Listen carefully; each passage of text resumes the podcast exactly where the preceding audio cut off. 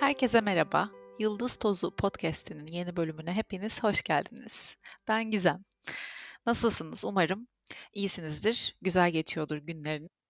Uzun bir aranın ardından bireysel olarak çektiğim bölümlere yeniden bu sefer çok kısa bir bölümle gelmek istedim açıkçası. Aslına bakarsanız anlatacağım çok şey birikti. Ee, bahsetmek istediğim kaybım, Audrey, köpeğimi kaybettim bilmeyenler için. Ee, 1 Mart'ta. Buna ayrı bir bölüm çekerim. Belki çekmeden geçmek de sanki ihanet etmek gibi oluyor onun anısına benim kafamda.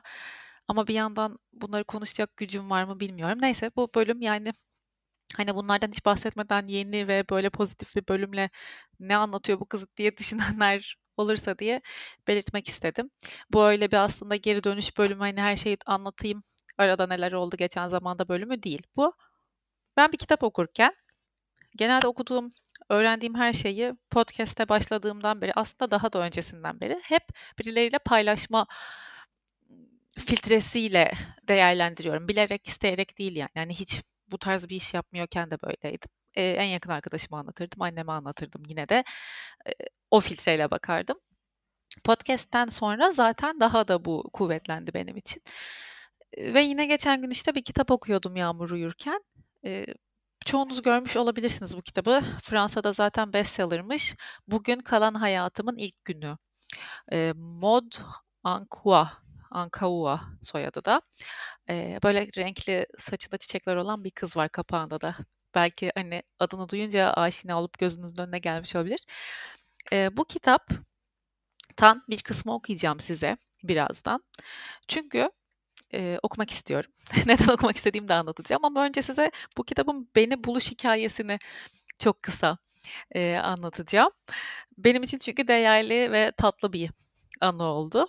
Bir komik bir tesadüfler silsilesi oldu yani.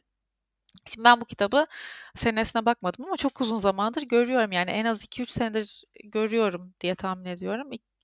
Ee, öyle de olması lazım. Ve bir türlü almadım ve yani şeyim tam benim sevdiğim kitap tarzı. Ben Fransız yazarların bu tarz kitaplarını çok seviyorum. Birkaç tane daha eğer isterseniz e, soran olursa öneride de bulunurum. E, konu işte içerik zaten benim sevdiğim konular. Bakarsınız konusuna da bir hani şöyle özetle hayatını değiştiren, deneyimleri sonrası işte hayatını bir şekilde değiştirmesi gereken ve bunun da yolunun Hindistan'dan geçtiği böyle güzel içe dönüş, meditasyon vesaire hikayelerinden oluşuyor. Hikayelerinden oluşmuyor. Böyle büyük bir hikayeye hizmet ediyor ee, bu.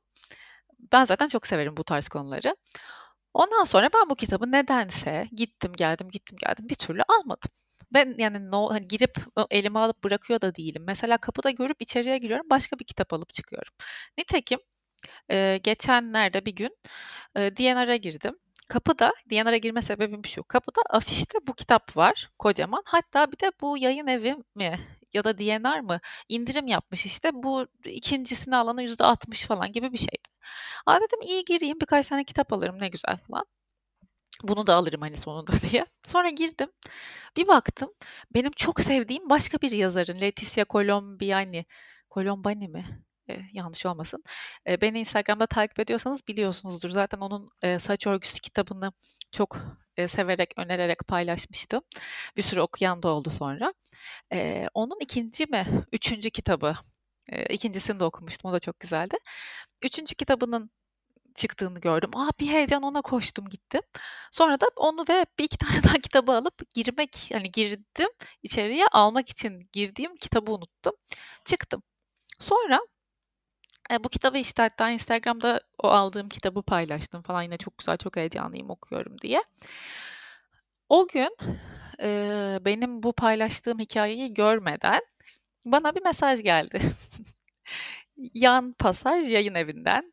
Bu yayın evi hem bahsettiğim Leticia Colombani'nin kitabının yayın evi hem de bu size bu bölümde bahsedeceğim kitabın yayın evi. Bugün kalan hayatımın ilk gününün.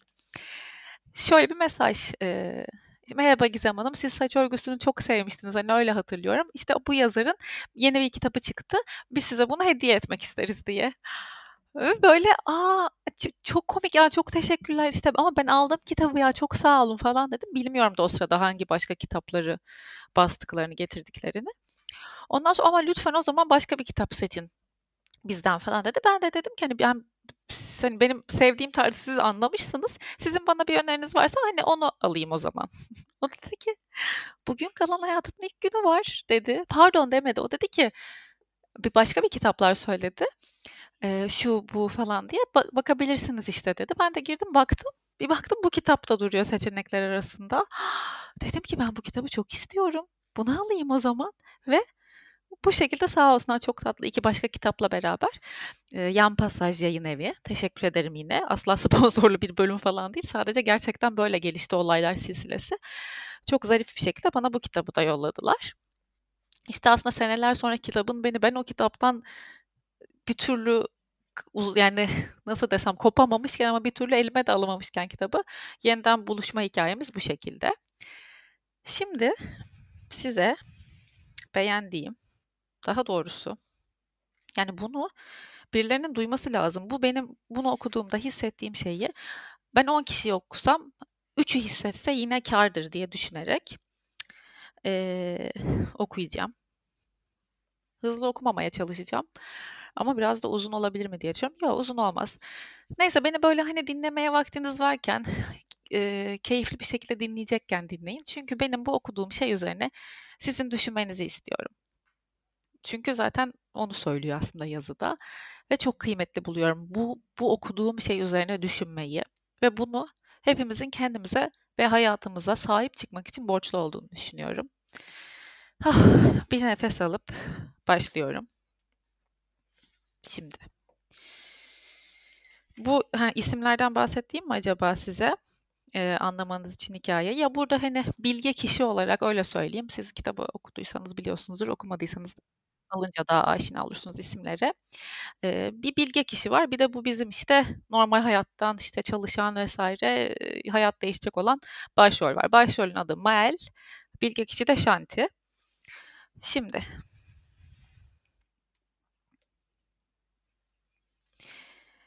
nereden okusam diye düşünüyorum. Şuradan itibaren okuyacağım. Shanti kasenin içine 3 adet büyükçe taş koydu. Mael, kase dolu mu? Ne demek istediğini anlamamıştım. Merakla yüzüne baktım. Tek kelime etmeden torbasından bir avuç çakıl taşı çıkarıp yavaşça cam kaseye koydu. Kaseyi eline alıp salladı. Çakıl taşları kayarak büyük taşların arasındaki boşlukları doldurdu.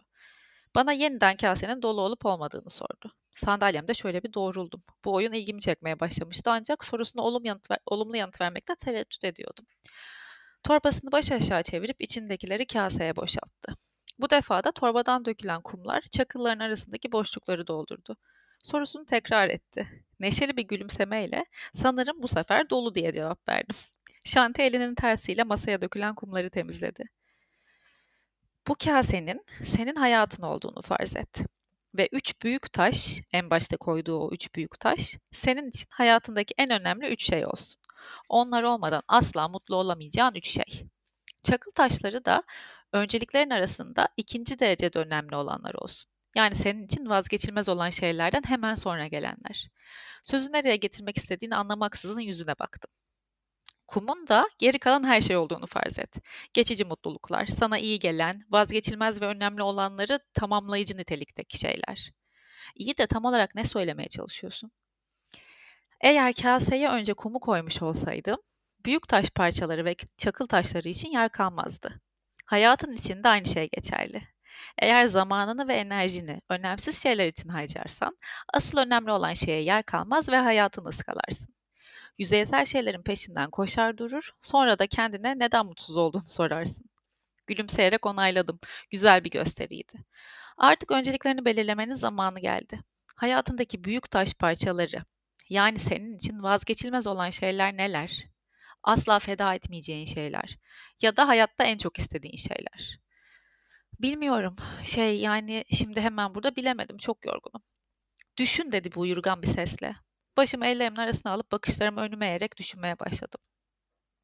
Aslında kalbimden geçeni biliyordum ama o kadar çok acı yaşadıktan sonra bunu önceliğim yapamazdım.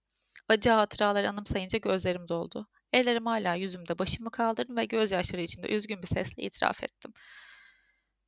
Elbette sevdiğim bir kollarında uyanabilmek isterdim. Kendime, arkadaşlarıma, aileme zaman ayırmak isterdim. Onlara sevgimi gösterebilmek isterdim. Gülüp eğlenmek, küçük mutlulukları paylaşmak, seyahat etmek. Günlük hayatımda bu önceliklerin hiçbiri yer almıyordu. Gerçekten de hayatımı ıskalıyordum. Shanti elini elimin üzerine koyup şefkat dolu bir sesle o halde kaseni kumla doldurmaktan vazgeçme hali dedi. Hayallerini yaşa, kendine, kalbine, bedenine, arzularına, sevdiklerine özen göster. İçini gerçekte olduğun şeyle doldur ve acı çekmekten korkmayı bırak. Yaralarının kapanmasına ve mutlu olmana engel olan bu korku. Şanti'nin sözlerini gözyaşları içinde dinliyordum. Gerçekte olduğun kişi ol ve yaşamak istediğin gibi yaşa. Önceliklerini göz önüne alarak kaseni, her bir büyük taşı, her bir çakıl taşını, her bir kum tanesini özenle seçerek doldur. Eklediğin her bir ögenin geri kalanlardan daha ağır bastığından emin ol. En önemli ilk taşı seç. Sonra birinci taşı asla ikincisine feda etmeyeceğim diyeceğin ikinci taşı koy. Ve son kum tanesini de koyuncaya kadar aynı şekilde devam et. Ama ne istediğine dikkat et. Zira isteklerin gerçekleşebilir.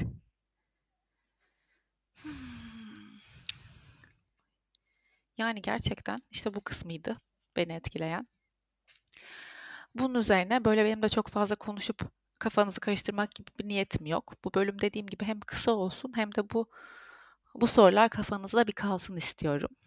Ben bunu okuduğumdan beri hala düşünüyorum bu arada ama böyle çok kısa aslında bir sürede o büyük çakıl taşları insanın e, beyninde beliriyor.